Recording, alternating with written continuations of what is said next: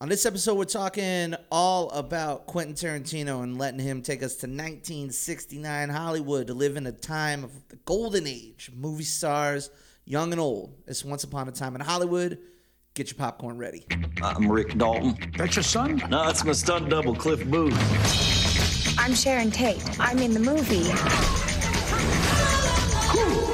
That was the best acting I've ever seen. Welcome to our community. Charlie's gonna dig you. That can all change like that. I love that stuff, you know, the killing. A lot of killing. Once Upon a Time in Hollywood.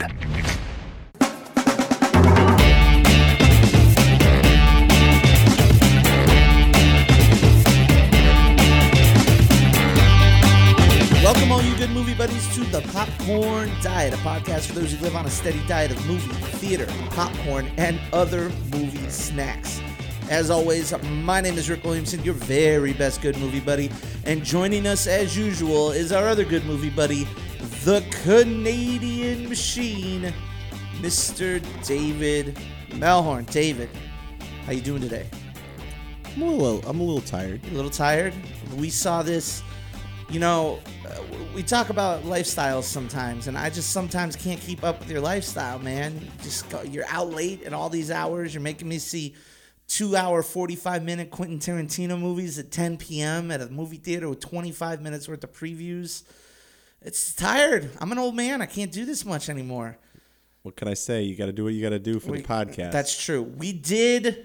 I mean, this has been one of my most anticipated movies of the year. Anytime a new Tarantino movie comes out, I'm pumped about it. And and and obviously, you got some of the biggest movie stars in the world in it. You're set in a time where a, a very romantic time in Hollywood that was somewhat shattered, I guess, so to speak, by uh, the the heinous crimes that happened, the, the Manson family murders, the murders of Sharon Tate, and stuff like that. All of this is historical record, and needless to say, I was very excited for this movie. But we don't, I don't think we have had really an opportunity to talk Tarantino on this podcast. You know, obviously a big a, a big portion of our film life, a big influence on our on our film film taste growing up. Wouldn't you say? Would you say that he's also added to your uh, contr- con- contributed to your film taste as we grew up? yeah, I mean, he's pretty much. We started watching movies probably that we remember in the early '90s. Right. and We weren't watching much- we weren't watching Tarantino movies in the no, early '90s, even no, though that's when he was making them. Pretty much when he started. I mean, I think we probably watched his first three films Right. well after they came out. Sure. And well before we probably should have seen him. possibly.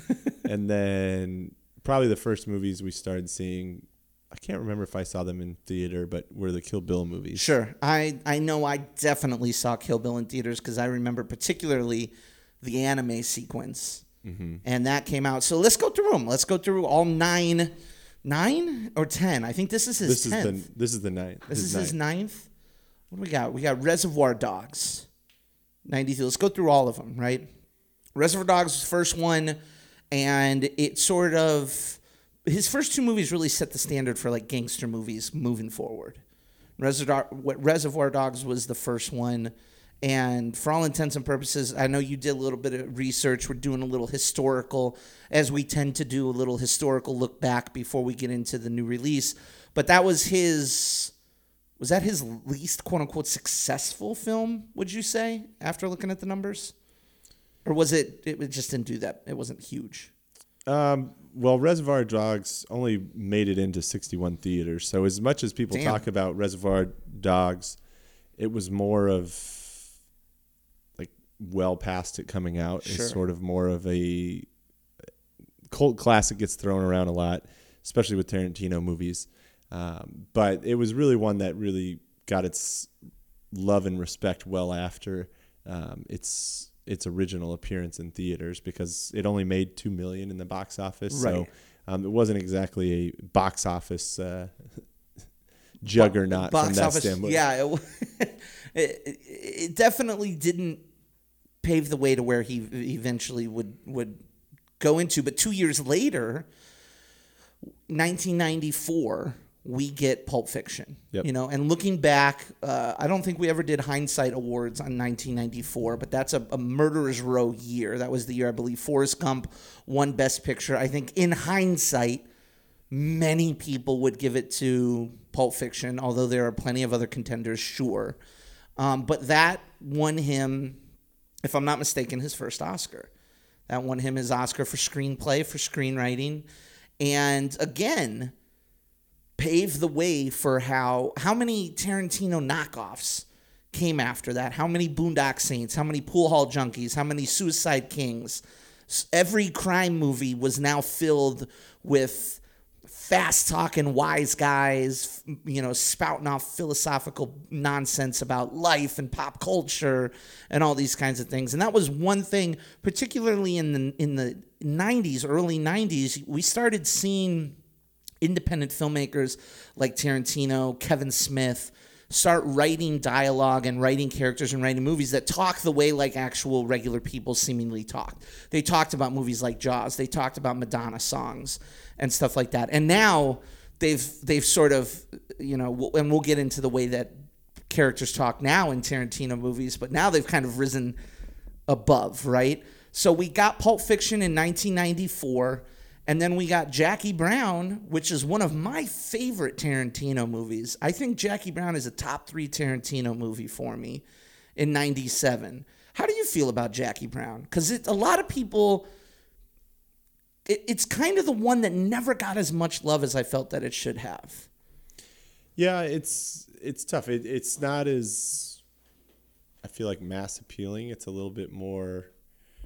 I mean, all of Tarantino's films are for a specific taste. I Right. mean, while I think everybody can appreciate how well done they are, um, and particularly I think in the writing um, in all his movies, but I think each movie you kind of have to fall in line with his taste of, of film. And so I think with Jackie Brown, it was just one of those films that, for whatever reason, when it came out, it just didn't get the same publicity. It doesn't have quite the flashy performances of, of some of his other films with the Right. you know the lead actors and things like that. Not that it doesn't have great actors in it, but it you look at the other films of Tarantino and you know they're you know yes we still have Samuel L in this and and De Niro's in this and Michael Keaton and Bridget Fonda. So I mean it's not that it's without its names, but like I think it's just not as memorable of performance as some of his other ones. Sure, I,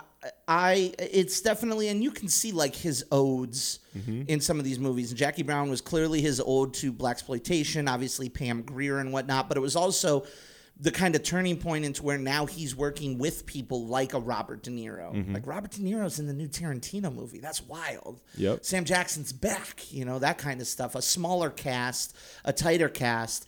And that I kind of look at those first three movies as like his crime saga era where you had regular people dealing with you know criminal malfeasance and criminal actions and stuff like that.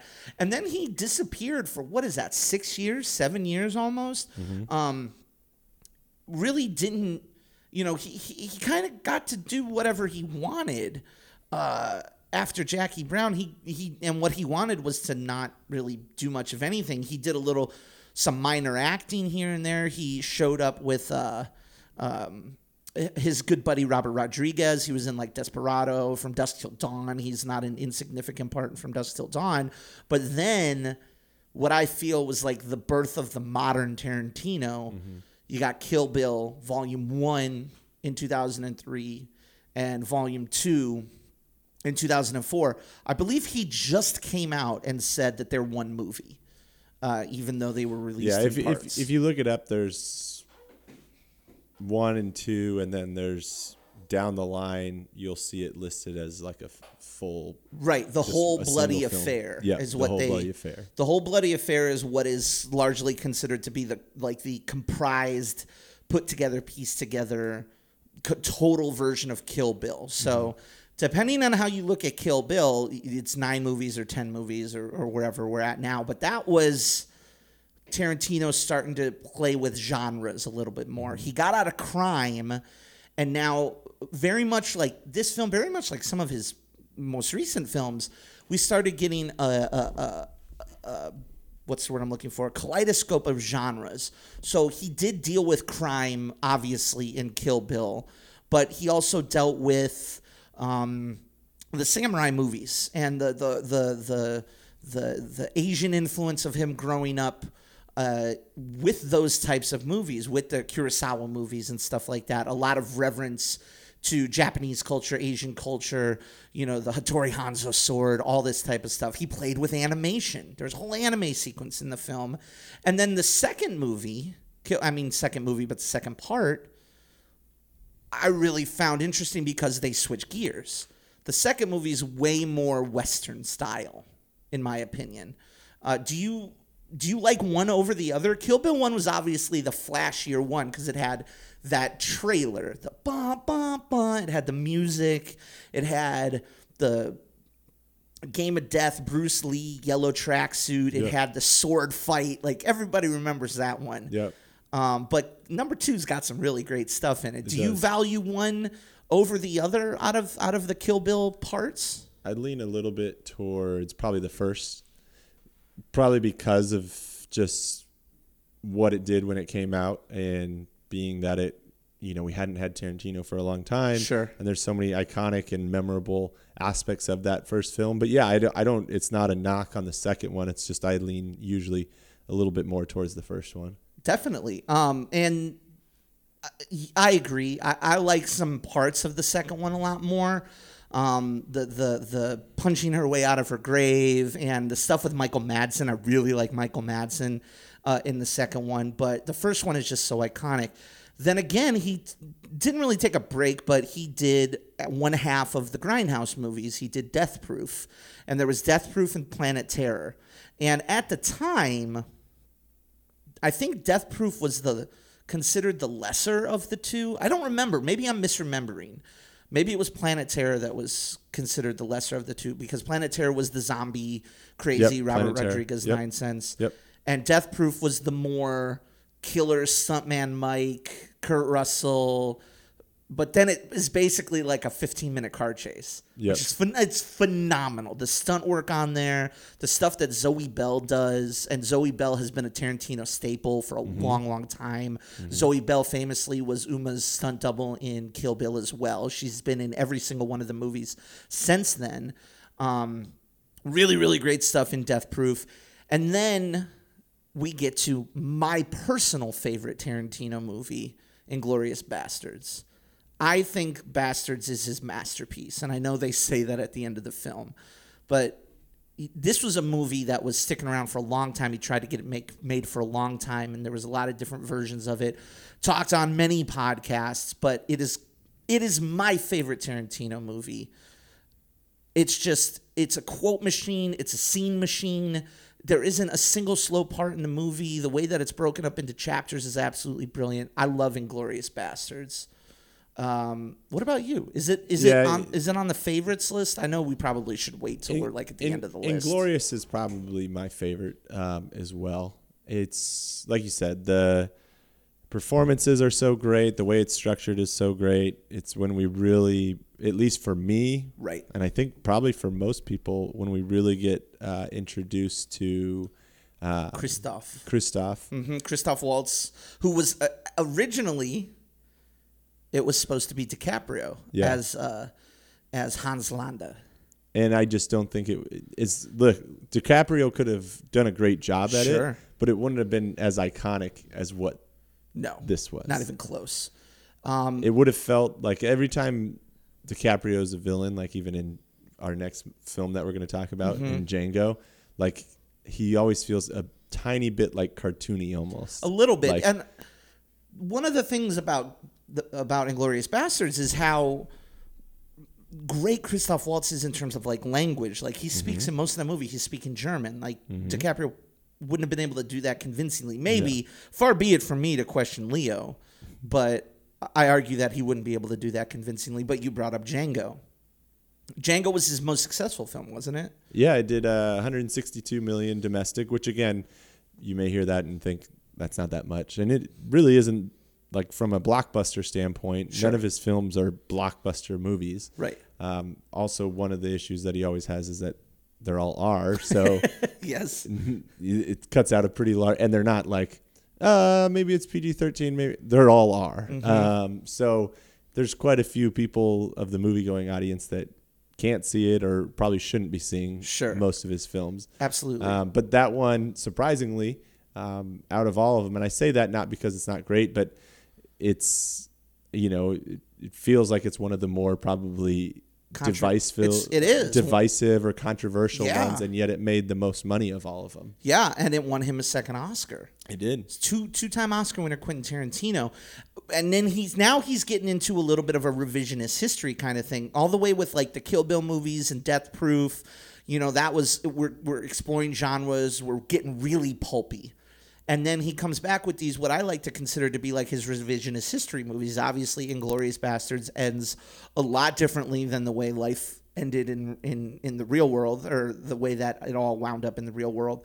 Django kind of turns the idea of slavery on its head and really uses sort of a almost a revenge fantasy framed in, in the world of, of southern slaves.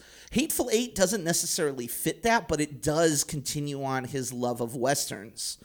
Um, it feels like both Django and Hateful Eight is just I love that Tarantino decided to play in the world of westerns.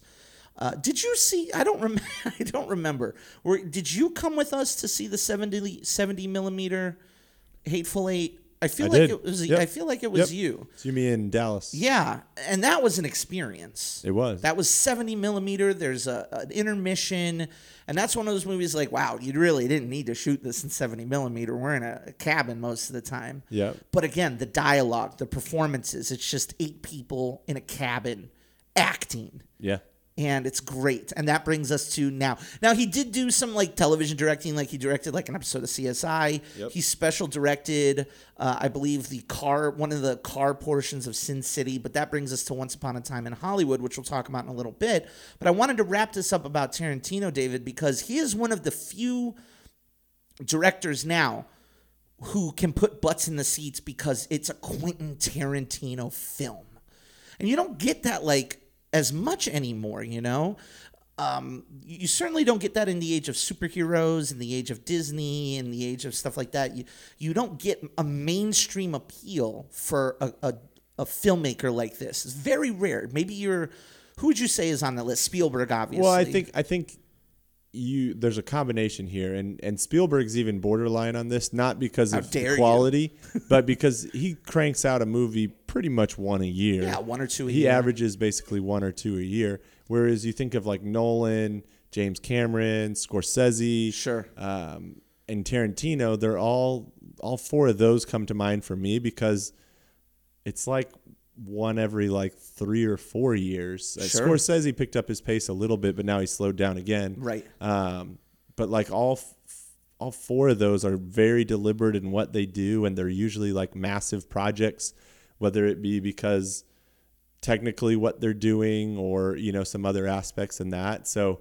um, that's kind of what I think of. And like you said, there's only a handful of directors where if you say it like what what movies are you interested oh i'm interested in the next tarantino film Right. like i'm interested in the next spielberg film or the next christopher nolan Right. like there's not a lot of directors that that's when they do a movie that's the first thing that you say regardless. like usually it's an whatever. actor or it's the story and what it's Sure. about, but pretty much always it's like the next Quentin Tarantino movie and then the rest of the description. Sure, absolutely. And it doesn't matter, you know? And what's funny is that in that same amount of time, so if Tarantino started in 92, he did nine movies, Spielberg did double that. Like he's got at least 20. And that's where like I was you know Spielberg still produces the type of hype of like what's the next Spielberg movie, Mm-hmm. but at the same time like Nolan probably has done what I think he's done like 6 or 7 Seven or eight. seven or eight. I, I don't have the list in front of me. And Scorsese hasn't done that many in this amount of time No. either. So I mean, that's where that's where my brain kind of goes to is those because they seem to be so overly selective in in what they do. Right. And it doesn't matter what the genre is. You know that you're going to get great characters. You know that you're going to get great dialogue. You're probably going to get some violence. You're going to get nonlinear storytelling. You're going to get flashbacks. You're going to get flash forwards. In this movie, there are flashbacks inside of flashbacks, inside of flashbacks, which I, I really enjoyed. Um, but would you, uh, again, we kind of answered this already, but Inglourious Basterds is mine. It's also yours in terms of favorite Tarantino movie, right? Um, I wouldn't say any of them are bad. I wouldn't say any of them are even okay. Like Death Proof is the closest one to okay. Um, and I also think, let me ask you a question. Because since you're a statistician or whatever, these movies do pretty well for what they are, but they're not blockbusters. Do you think that that's irregular? Why do you think that is? Well, I think obviously um, being rated R and and again well into the R's, there's usually plenty of Oh yes. f bombs. There's plenty of Oddly uh, enough, I'm violence. trying. I'm trying to watch my language. Yeah, yeah. more and more with certain amounts of success, but I am particularly watching it on the Tarantino episode of all episodes. But uh, I think those are some combinations. I also think he doesn't necessarily go to like the obvious stories or most attractive stories to grab like a mass audience. sure, Um, obviously, he loves westerns. Um, Mm-hmm. He also loves war not movies. well like period pieces, like Sure. not shooting in today's. That's a time. really good point. Not a single one, with maybe the exception of Pulp Fiction and Reservoir Dogs, really feel like there's. I guess, eh. I mean, kind of. He certainly hasn't been playing in the modern world for the past decade. Sure, the last decade, but even you go to like Jackie Brown is Right. is a It Pulp, Fic- feels- Pulp Fiction Is set in '94, is set in '94. right? Jackie Brown feels like it's set in the '90s. Those are all '90s set movies. Sure. Kill Bill, same thing. Feels like it's set in the mid 2000s, but but like you said, he's been way more interested in playing with history Yeah. in the past decade, which I find to be really interesting. It is. um, especially because the movies are so damn good too. Mm-hmm. Now, there are talks. He's always said he's threatened that that there are. This is gonna. He's only gonna do ten films. So word is on the street. This is the second to last one. Do you think he'll hold to that? He's rumored to be doing a Star Trek one. I, I don't think so. I mean, because here here's the thing, and we'll get into this more. You know, one of the things that's obvious in this film specifically, Sure. is just his love of history and the film industry and all of that. And to me, if this is your love and your, you know, your passion, you're not going to just all of a sudden stop doing it if No. you're still able to. Um, again, I think he's not going to suddenly start cranking out films, but I, I could see him getting that, you know, proverbial itch. He's only 56, so it's not like he's Sure. old and, you know, it's one of those things where it's like, ah, maybe he just wants to, you know, retire and, en- enjoy Right. himself. He's been doing like a movie every three years. It's not like he's slammed and overworked and Sure. tired of the grind, that kind of thing. So I think he, you know, it wouldn't surprise me if after he makes his tenth, he doesn't do another one for six years For or something while. like that. Sure. And resurfaces that, and he's not going to do just a film just to do a film. And I think that's the other thing that makes Tarantino different is that he pretty much writes. Has he written every single one of his Oh, yeah. movies? So he Oh, yeah. writes every single one of his films. So it's not like someone's coming to him and pitching him a movie. Right. Like he thinks up what he wants his next film to be, writes it, and then goes and pitches his. it to the studio. he's one of the few directors that that does that, and you know, I I can see him stepping away because Tarantino. Remember, Tarantino's part of a. He's he grew up as he's the video store generation. You know, he grew up working in a video store. He grew up, you know, doing that stuff. He's just as much of a guy who loves watching movies and consuming them as making them, right? And he's he helped curate for the New Beverly Theater in, in California now. He does a lot of stuff, and I could see him pivoting to something like that, to being more of a personality in film rather than being a film director or creator. I could also see what you, you know, suggested happening where he I I finally also makes another movie. I also and we don't want to go down this this No. rabbit hole, but I also think some of this may have come from his name getting pulled in, right or wrong, into a lot of the you know the Me Too stuff, the Oh, every abuse time there's a allegations. Obviously, his connection with Weinstein was was per, fairly close. Sure. you know the beginning of his career, and uh, Sure. this is the first film I think that hasn't been attached to It's Weinstein true. This is company. fully underneath Sony. Yeah. Otherwise, he's doing Miramax and Weinstein Company before this. Yeah, and so I think you know those were all all factors to it too. Maybe. um, that I think maybe it's like he was already down the line with this film when all that stuff started surfacing. Sure. So maybe it's you know taking a step back, maybe letting some of that you know continue to pass away and, and move on. Maybe he's he's always been a topic of controversy. He's I mean, you know, he's been a topic of controversy for the violence in his movies. There was a he was interviewed a while back, I think it was after Sandy Hook, about the gun violence in his movies, which he didn't react to very well.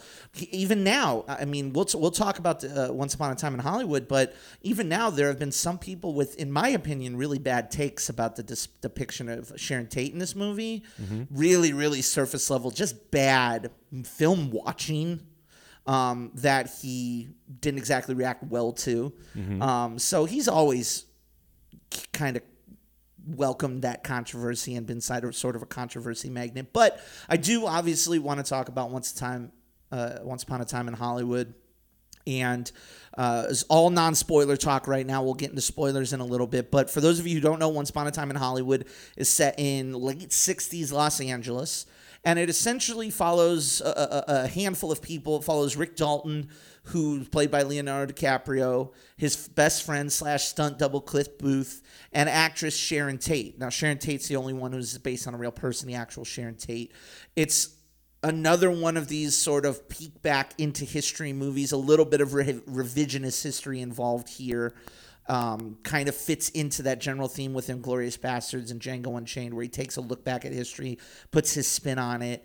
Um, and there are a lot of real aspects that are incorporated in this movie, you know, such as all of the locations, obviously. There are a number of famous actors that are portray- actors and actresses that are portrayed in this movie, like Sharon Tate, like Roman Polanski, like Steve McQueen. You know, there's a number of different cameos as well, and it also, you know, there's uh, and a lot of people don't know this. I'm actually really curious as to see how people react if they're not as informed with what was going on in Los Angeles in the late '60s with the Manson family and that whole cult and Charles Manson running around with his hippie cult of you know psycho um, young men and women.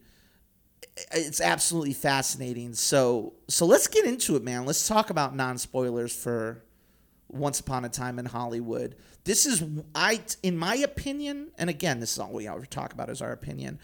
You know, he's he's shown his passions in his previous movies, where Inglourious Basterds is built off of his love of of war movies, of men on a mission movies. Django, obviously, uh, Hateful Eight, built off of his love of of uh, westerns. To me, though, this is one of the like most uh, what's the word I'm looking for? Like a peer. It peers into Tarantino's soul a little bit, and it really is a love letter. What I feel to the things that shaped who he is to that era of Hollywood, that golden age that's still romanticized, uh, to things like westerns on TV, spaghetti westerns, uh, Sharon Tate, obviously, The Wrecking Crew, some Dean Martin stuff, that whole era. It is so lovingly created here, and there's so much time spent talking about these television westerns that I, it reminded me a lot of my dad. If I'm being honest with you, remind, I'm like I, I, I uh, would love to see this movie with my dad and get his thoughts on this as well. But you know, what did you did you did you see a lot of that as well? What did you find out? You know, what did you like about the movie? I, I really liked how painstakingly it went to reproduce 1969 Los Angeles, of, amongst other things. Yeah, I think one of the things for me that I really enjoyed was it really f- one of the things when you get period pieces or or movies that are done in a specific time period is that a lot of times like the movie feels like intentional in that way. It doesn't feel natural the the time frame that we're in, or Sure. it feels like we're in another world. Whereas this felt like a current film. Just things were dated. I don't know. It was hard to describe the way that it was shot and the way that it looked and how beautiful it was.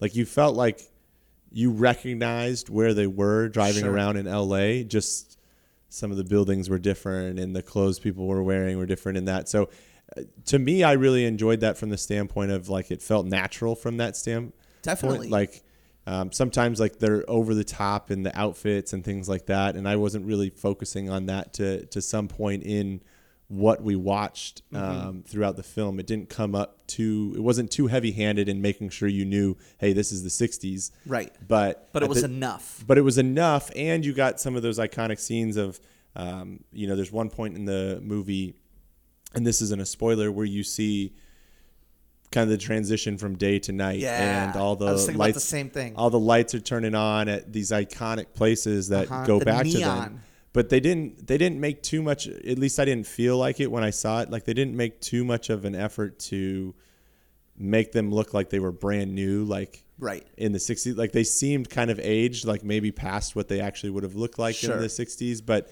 so like what i was getting at is it feel it felt like you could drive around and still see this this world Sure, and some parts showing. you can. Some Exactly. Some of the theaters, like the Cinerama that they show, like some things you can. My so in what you were just saying, another movie that I think of, and this is not a good movie to bring up, but it's Dark Phoenix. Dark Phoenix was set allegedly set in the early '90s, Mm-hmm. and how could you tell? Like they made no effort there to tell us where we are, when we are. Here, the time frame and the location are as much a character as anything else. 1969 Los Angeles. He really goes in painstaking detail to make you feel like you are there. To show the day to night transition is one of my favorites because we've spent all day living in a world of Hollywood during the day, but no, mm-hmm. look, it, it's different at night. It's almost a different world with the neon popping up, and when, mm-hmm. ooh, maybe things get a little more, maybe a little more dangerous, you know. And I love that. I But- loved it. and i think even in like some of the choices they make like the vehicles that are in the film that are highlighted like they're not like some like overly iconic like 60s car like it's not like he's driving a you know a 60s mustang or things Right. like that where it's like everybody instantly associates with that and and maybe a car car lover would identify a little bit earlier but you know i enjoy cars and that and would recognize a lot of 60s Sure. models. And that one didn't immediately jump out to me like oh that's a 60s car. Like you could have told me that was like a 74 and i probably would have believed it or that kind of thing. And so like just his decisions to kind of stick in the not make it feel like this is all about being the 60s like it didn't mm-hmm. it wasn't like distracting like i feel like sometimes it can be Absolutely. when those period movies are made now It's very natural. I mean, bringing up the cars is an excellent point because there are essentially three cars highlighted in this movie, and this is a weird thing to focus on. but you have Rick Dalton's car, which is like a convertible, like Cadillac, something like that, kind of perfect fit for an aging star in Rick Dalton. You have Cliff Booth's car, which is a piece of shit, which is mm-hmm. perfect for the character of Cliff Booth. And then you have Polanski and Sharon Tate driving around in their like foreign, sporty convertible, mm-hmm. which is perfect for the young up and coming couple. Like it, they are extensions of their character. It's so it's so good mm-hmm. when people put the thought into that. You know. And talking about characters, I mean, one of my favorite parts about this movie, I leaned over to you when this movie was over, and I said, you know, in a in a in a world where Disney's dominating. I said this before. In a world where it's all about superheroes and it's about the next story and the next plot and the next villain, there is something just so good about watching really talented movie stars act their asses off as really good characters with really good dialogue.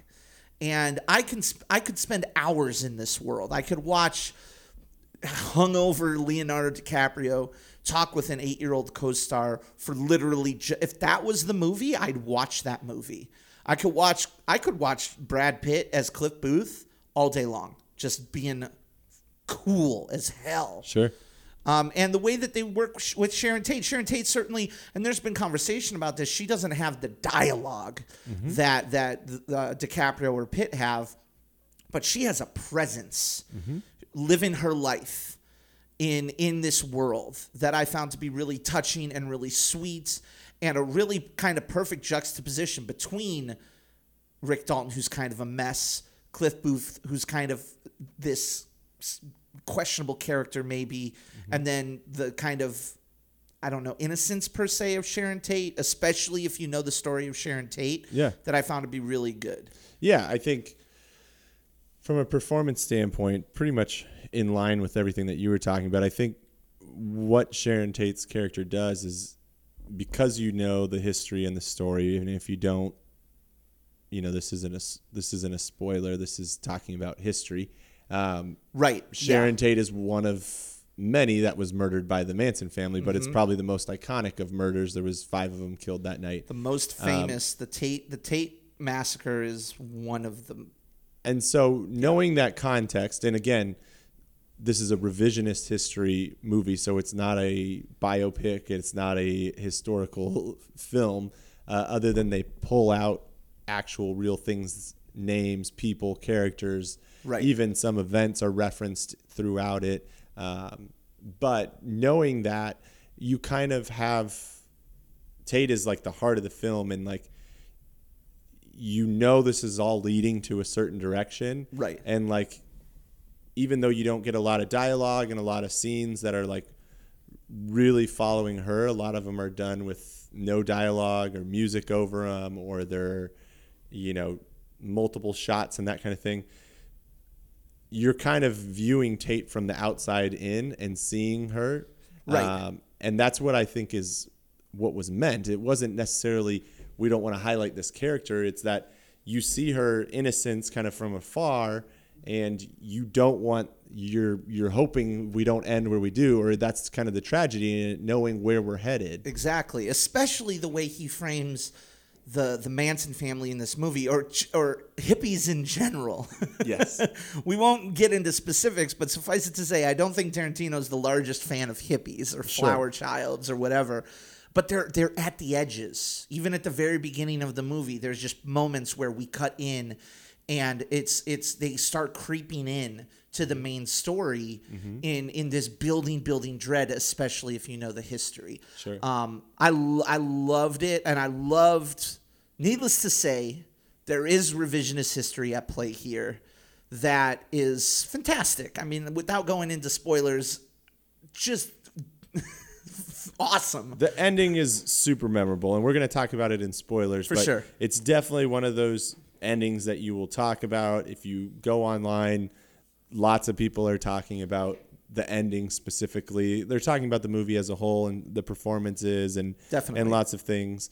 Um, but the ending is definitely a very specific point of conversation, and, Oh, and yes. with and with good reason. It's it's one of my favorite scenes from the Ah, film. well, it- it- it- it's iconic. There's nothing Sure. short of iconic. Um, now it's not perfect, much like Tarantino's movies tend to be. It's very. It's. I mean, we saw it late, but it's long as hell. It's like It two. is. It's two hours all- and forty minutes. It. It's meandering. There. There. This is probably one of his least violent movies. It's just a lot of conversation. It's spending time with these characters, and that's not to say that it isn't intense or emotional or fulfilling, but it's long. Yeah. Did you feel as if it could be cut down or maybe extended, and we're doing a mini series? Yeah, that, well, that was the thing is uh, I definitely think this could have been a, a mini series on HBO or something like that. You Sure. could have made this into. I think the perfect time for this would have been like six to eight hours. Okay. that kind of thing. And I think it would have been fun to see all these characters developed even more. You could have some more time for Tate, but that was my biggest issue. I think was with you know as much as we talked about how we liked the Tate character, Right. and and what she meant to the story. To me, I felt like we were kind of on a line of like, feel like we either need more of her or less of her. Sure. Like she plays an important role, but like that's one of the areas where I was like, I feel like we could cut some of this and still achieve what we're trying to achieve. Right. Or I feel like we need to dive into this more and, and cut some other areas and find a way to incorporate her more. Um, but again, it's a Tarantino movie, so you expect it to be long, and at least I do. Yeah. Um, you expect it to be a lot of talking, um, which it is. It is. Um, just there's not. I feel like a lot of his films, either like Hateful Eight, I think it's one that like the climax is definitely at the end, and Sure. it's a slow burn the whole way mm-hmm. through. with bursts of action in, But- amongst it. yeah, there's bursts of actions in and amongst it, and there's a general tension throughout the film. Right. Whereas this film is Southern California. It's it's pretty laid back. I can think of other than the climax, I can think of one point of the movie where you get kind of that tense moments. Everything else is pretty laid back, pretty Southern California. Absolutely. And and you know, I think a big part of the Sharon Tate stuff is tied into his love of the story, his desire to kind of immortalize her and give her a life that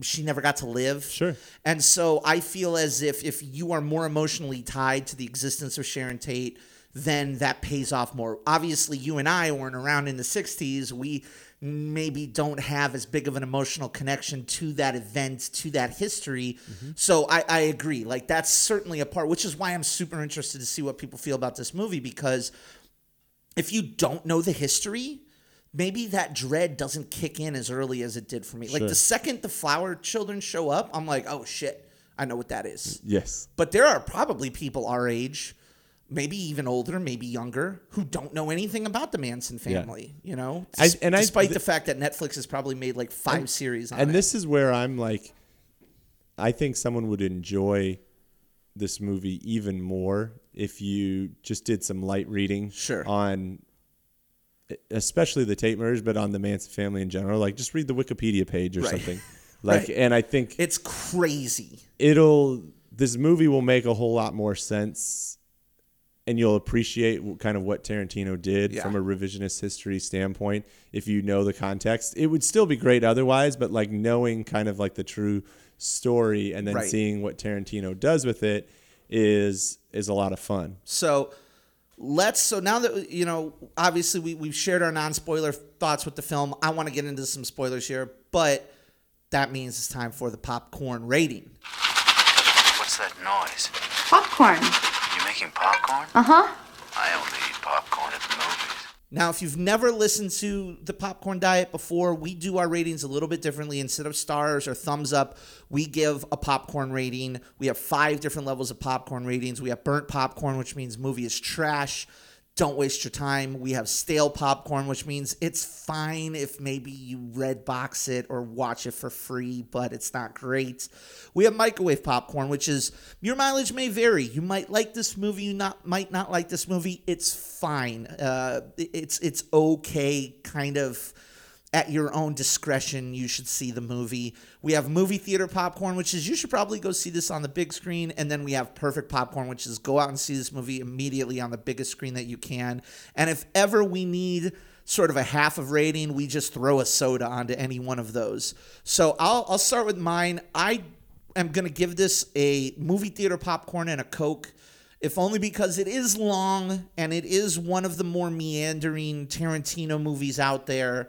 Um, but it's still Tarantino. It's still world class acting. It's still Brad Pitt being cool as hell. It's still Leonardo DiCaprio putting an amazing performance on the screen. Some of some of the last vestiges of movie star right? Self made movie star. I didn't show up in a superhero movie. I didn't show up on a Netflix drama. Like, these are movie stars who make movies so infrequently that when they show up, it means something. And there's power behind that. It's beautifully shot. It's beautifully acted. It's funny. It's dramatic. It's it does have moments of violence. Um, it's kind of all of the best and the worst of Tarantino in that it's kind of Tarantino getting to do whatever he wants. And what's really cool is that I know there's a bunch of stuff cut out of this movie too. I hope to see more of it because I would love to continue living in this world and living with these characters. But again, two hours, 40 minutes. It's a long movie for a lot of talking. I get it. So it's not quite perfect popcorn for me, but it is movie theater popcorn and a Coke. If you like Tarantino, you should definitely see it. David, what do you think? I'm actually going with the exact same rating. Hey! Um, for four popcorns and a and a soda. it's it's a movie theater movie. You need to go and see it there. It's not something wait to to go see it on on streaming. Obviously, if that's the only way that you end up seeing it, still see it See it. regardless. But um, I would advise against seeing it late at night, um, especially if you're not a night owl. It's tough. But uh, It's tough. because it's tough. I had that moment in the middle where it was like, man, we're only like halfway through. I need to I need to sit up here. My ears were watering a bit. I saw you lean forward a couple Yeah. times. Yeah, Yep, yeah, yeah. Yep. So, and it wasn't that I wasn't enjoying it. It's just it's it's a lot of talking and not a ton of action. But uh, so if if you don't like that, then I could see you not enjoying this Right. as much. But I I still don't think you can sit through this and not appreciate how well done it is, the performances, how beautifully shot it is, and it's just a it's a great movie. Yeah, it, it, it a lot of talking and not a lot of action might seem like damning praise, but only if it's like a like a Michael Bay movie, right? For this movie, the talking is A plus stuff. And mm-hmm. even the action that does show up is A plus stuff. So I definitely we need to get into some spoilers, but before we do, we gotta take a quick little ad break. What's up, good movie buddies? Before we continue with spoilers, I want to remind everybody that you can get regular episodes of this podcast delivered to you for free just by hitting the subscribe button or following wherever you're listening from. We really appreciate you taking just a second to hit that button. Give us a rating, write us a review, share the popcorn diet with any of your own good movie buddies. We also want to remind you to check us out on Patreon by going to patreon.com slash the popcorn diet and consider becoming a patron of the podcast. By giving a few dollars to the podcast, not only are you going to help us improve, but you'll get early access to episodes. You'll get exclusive patron only content like our franchise refills and more. You can find that at patreon.com slash the popcorn diet. Of course, we don't want you to forget to follow us on social media, on Twitter, on Facebook, on Instagram at the popcorn diet. And last, but certainly not least, you can find all of our latest regular episodes, articles, reviews, and more on our website, popcorndietpodcast.com. David, some crazy stuff happens in this movie, and I don't know if we want to start with it immediately or if we just want to lead up to it with our favorite scenes. Let's do that. Let's lead up to it a little bit. So, I mean, basically, what we're doing is we're talking spoilers now, our favorite bits in the movie, and there's a lot of them. Essentially, this movie, uh, the way that I picture it is for a great majority of this movie, we're following three characters. We're following Rick Dalton as he struggles with a terrible hangover and um, working on the set as a bad guy for a new Western television show. We follow Cliff Booth as he's running odd jobs and errands and then runs afoul of the Manson family compound. And then we get Sharon Tate kind of just again enjoying her day. There's really nothing dramatic that happens in Sharon Tate's day, rather than she gets to go watch herself be in The Wrecking Crew, which is a real movie she was in with Dean Martin and enjoy the experience of people around her watching the movie. Um, amongst the way, along along the way, there are a lot of shots of feet. Uh, because that's Tarantino for you. No, no kink shaming here. Tarantino loves his feet, and boy, howdy, does he make it known. But that's really the meat of the middle part of the movie. The first part of the movie is kind of introducing us to everybody, and then the last part of the last like third of the movie is like the night of the Manson family murders and what happens there. But I just love living with these characters. I think one of my favorite parts of the movie is everything Rick Dalton related. His conversation with the little girl who's method acting and him acting on set. Like I loved watch watching Leonardo DiCaprio act like a hungover Rick Dalton act like Caleb DeCoteau or whoever he was. Like that's three. We're we're three levels deep in We're acting. Inception acting. We're Inception acting, and that's awesome. I loved all that shit. Um, I loved everything, but that was some of my favorite stuff. What about you? What what's some of your favorite stuff in this movie? as I was thinking about it, basically anytime Brad Pitt's driving, um, is I enjoy it a lot. Just seeing one, you get the the awesome visuals throughout the city and just enjoying kind of the world that we're in. Um, but Brad Pitt is just like is about as cool as you can be in this film, Right. Um, and it's just fun to follow him throughout. Um, I He's also so cool. He's so and I think that comes to head. That is most the the best part of that there's a number of really good Brad Pitt moments in this movie, but um, I really like the the Spahn Ranch Mm-hmm. whole portion of the film. Um, That's all historical. Spahn Ranch was this old Hollywood ranch Yep. that the Manson family was allowed to hang out on because the old man who lived it basically got to bang his way through all of the women of the Manson family. That's Yep. true. That Yep. actually happened. Yep. And he winds up there. Yep, and he winds up there because he drops the girl who hitchhikes Uh-huh. and and brings her there. Um, but that was one of those things where the movie kind of picked up a little bit.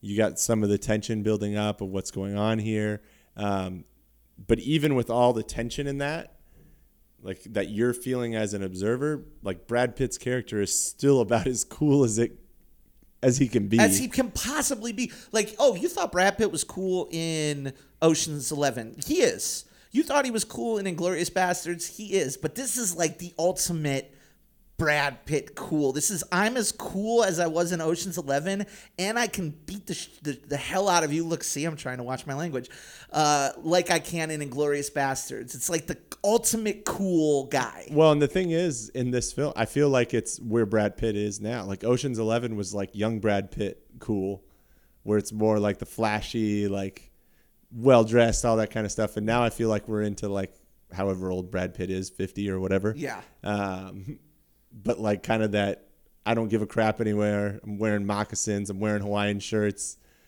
You know, but I can I can still go toe to toe with young Bruce Lee and all that kind of oh stuff. Oh my god, the Bruce Lee fight is so good. It's a flashback within a flashback because Cliff gets sent. Because Cliff is just he's buddies with Rick Dalton, but he's also his handyman, his driver, his all these kind of stuff. So he sends him to go fix his antenna on the on the roof. And while he's doing that, he thinks about something Cliff said, and then Cliff says, "Eh, yeah, you you can't be a stuntman on this show because the stunt coordinator is a guy who." you have an issue with in the past, which he then flashbacks to. And the whole reason he has an issue with him is because through another flashback, it's shown that he maybe killed his wife.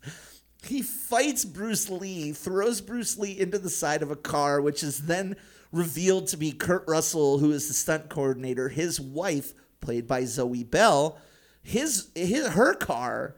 And it's it's hilarious. It's so funny and just good. It's just good. It's good to watch, you know?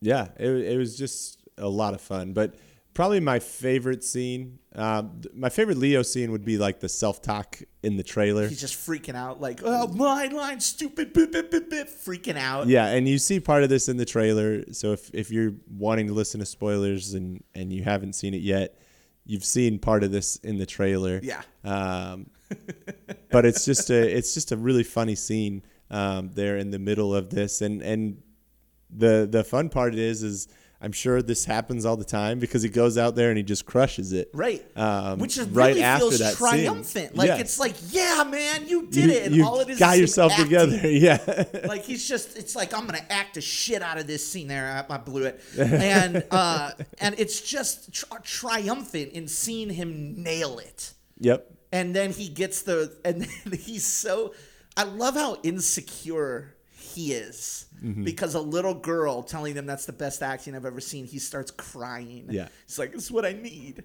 um we got to talk about the ending The ending, absolutely. they go, and this is where I think it could be a miniseries because there's a brief chunk in a movie where they go over to Italy and film some spaghetti westerns. Yep. It's literally just recapped with the posters. Yep. We could have got two more hours of just that. Sure. But they come home.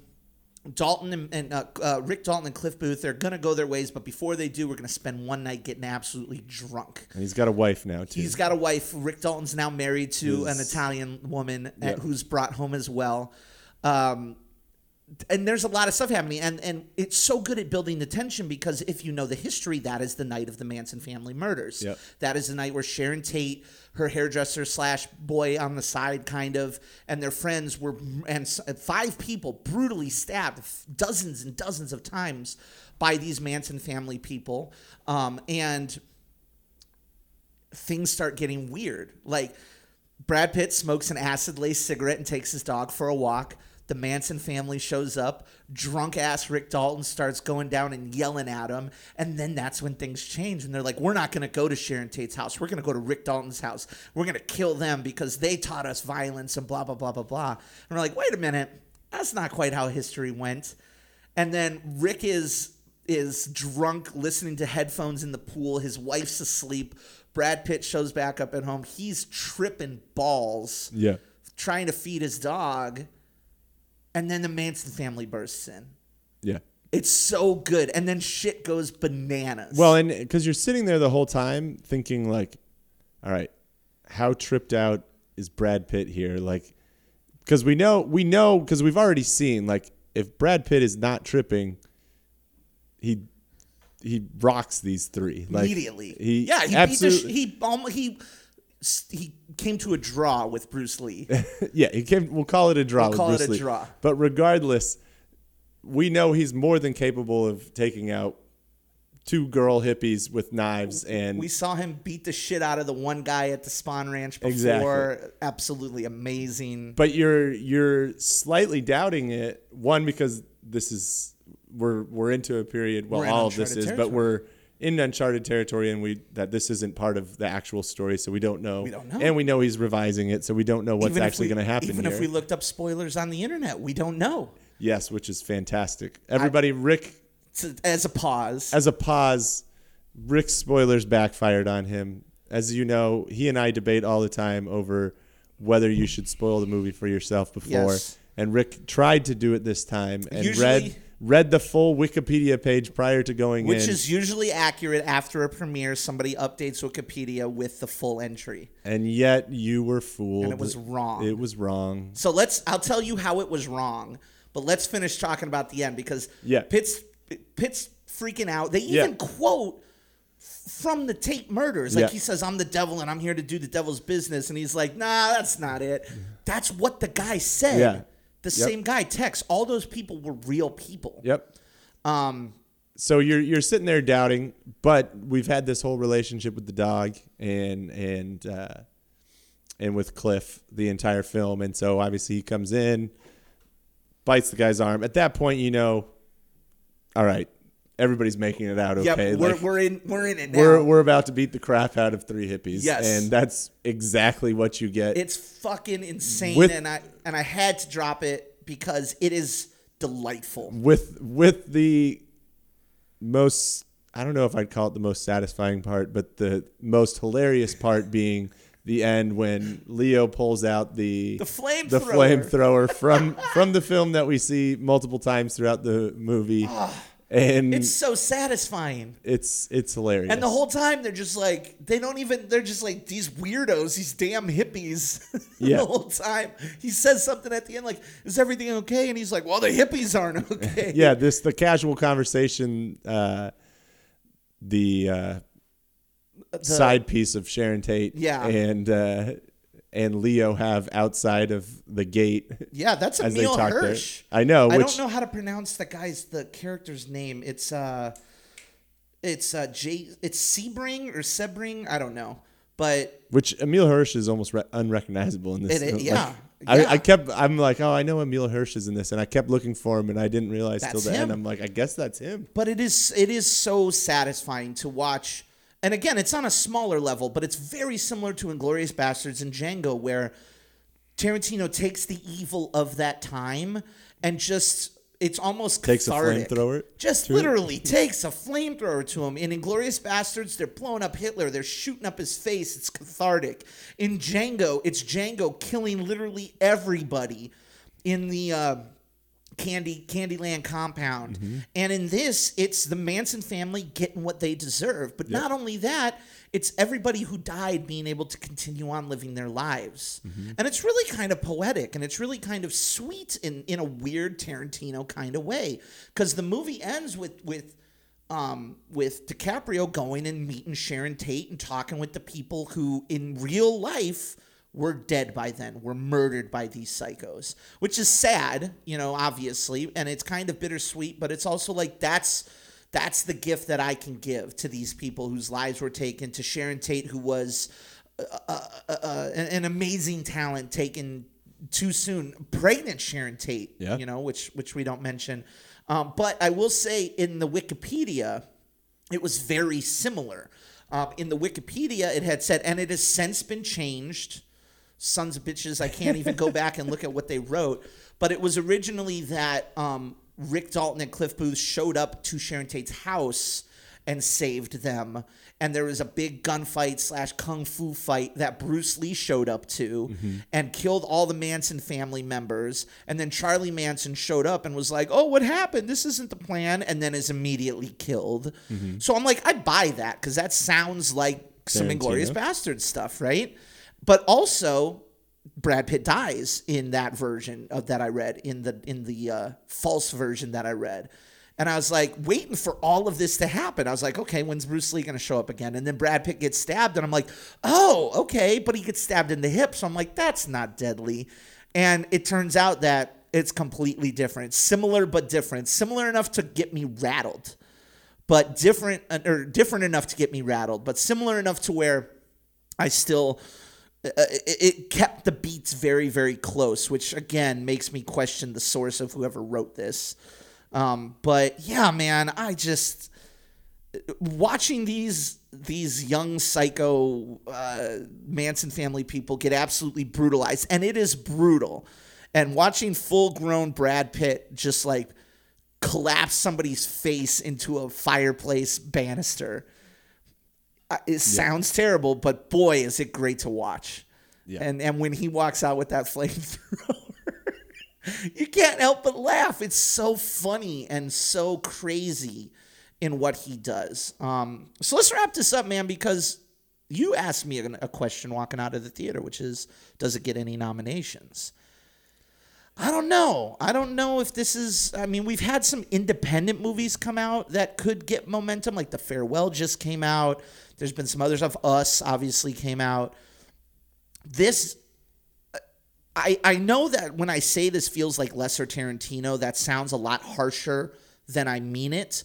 But this just doesn't seem on the level of Oscar Tarantino in terms of writing, at least. Yeah, I, I don't think it's going to win for writing. Like this isn't from a from a script standpoint. This doesn't feel as fantastic as pretty much everything he does is. I mean, like Sure. Pulp Fiction, it's like quote quote quote. You know, every every line seems to be something that you can quote. And, Right. Um, same with even even Hateful Eight being one of the ones that a lot of people liked a lot less. Like the dialogue is a whole lot more. There's some quotes that I still remember from that movie. yeah. This one a little bit less so. Yeah, a little bit less so. Um, I feel like this film is a lot heavier, and maybe you know having Brad Pitt and Leo as as the main two, but it feels like there's a whole lot more like physicality to this film than a lot of his other ones. Like where like he could have written lines there, but like we focus on like the physical aspect aspect of it. Like Right. when you talked about like when the scene, like we spend a lot of time on Leo's face like gradually starting to cry after the girl tells him Right. that was the most you know the greatest acting performance I've ever seen like like we spend a lot of time on some of the there's not words happening like the physical aspect of it even Right. like watching Brad Pitt make himself mac and cheese and feed his dog like there's not a whole lot of conversation in a lot of that and Sure. so like I th- feel like that's one of the things that's different than uh, a lot of his films there's not many times in his other films where there's not someone talking Right. Um, exactly. and this There's I feel a lot of um, uh, there's a lot of what's the word I'm looking for? There is a lot of atmosphere. Because you know? even even like you The have ranch scene. There's a lot of non-dialogue in the ranch scene. you have like eight minutes throughout this whole movie. You probably have at least fifteen minutes of Brad Pitt driving in his car, Which is and he's not saying anything because no one's in the car with him. There's a couple of shots of driving in the cars where it's the traditional Tarantino shot behind the driver, but it really makes you feel what it's like to drive through the Hollywood Hills too. Um, however, I do think DiCaprio is amazing in this. I don't know if he'll get a nomination because apparently the Academy needs him to like literally nearly kill himself to give him recognition. But Hollywood also loves itself It does. and this is a love letter to Hollywood. So uh, it's not inconceivable to see this get some love for picture, maybe DiCaprio, maybe some maybe some of the technical categories like cinematography, production design, stuff like that. I don't think Robbie does enough to get recognition, although she's phenomenal. Sure. But I, I say that understanding how the Academy has been working. I think it also depends on like we did, we haven't field. seen the rest of the field. Sure. Like last year we had films that we thought would be shoe in Oscar contenders that ended up being terrible. Mary Queen of Scots. We had a lot exactly. of stuff. But I think you know if if you picked out categories in addition to the technical categories, I think both Brad Pitt and Leo could get nominated depending on how those categories shake out. Both Sure. of them both of them did well enough to warrant being nominated Sure. in my opinion. Um, writing, I don't know if it's there. I mean, again, it kind of depends on the category. If they're desperate for that that last nomination, Ori- then maybe original screenplay. It's not always an easy thing to find. Exactly. Um, director again, I think it's you know like if you go back to last year, we had good directors not get nominated Yeah. because it was so loaded. So Mm-hmm. um, I could see him being left off because it's not necessarily a super memorable directing performance. Sure. From that standpoint, but you know, and best picture, it just depends if they're going to nominate the full field or not. Like it, I I think it will end up being one of the top ten best pictures of this year. It certainly could. But will it get nominated as such? Will they even nominate ten? I don't know. I don't know. Um, and it because of the way that the voting works on on a lot of this too, it just depends where it kind of sits for how Hollywood reacts to it. Like you said, Hollywood loves itself, but there's some things in here that are slightly controversial, and there's some background to this that is slightly controversial. Sure. So it just depends where it falls in the people that are voting. Hi- His his three best picture nominees were Pulp Fiction, Inglourious Basterds, and Django. So, like I said, I don't think this is on that level, but there are some extracurriculars. There are some things that we don't know about that uh, that could come into play. Um, you know, I would love it. I would love in three, four months if we're doing a uh, Oscar primer on this. I absolutely would, but.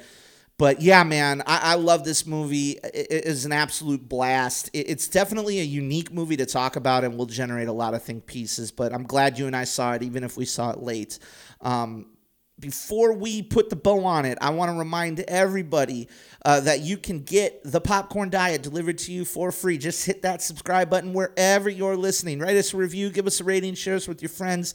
Also, don't forget to check us out on patreon.com slash the popcorn diet. You could, if, if you if you're not a patron, you could have gotten this episode earlier. You could have gotten this episode during the weekend. Um, so think about that. if you want early access to podcasts, if you want access to some of the patron only content, check us out, patreon.com slash the popcorn diet. Of course, don't forget that you can follow us on Twitter, on Instagram, on Facebook at the popcorn diet. And last but certainly not least, you can find all of our latest regular episodes, all of our recent articles, reviews, and more on our website, popcorndietpodcast.com. But for the Canadian machine, Mr. David Melhorn, I am your very best good movie buddy, Rick Williamson, and we'll see you next time with another good movie on the Popcorn Diet. Adios.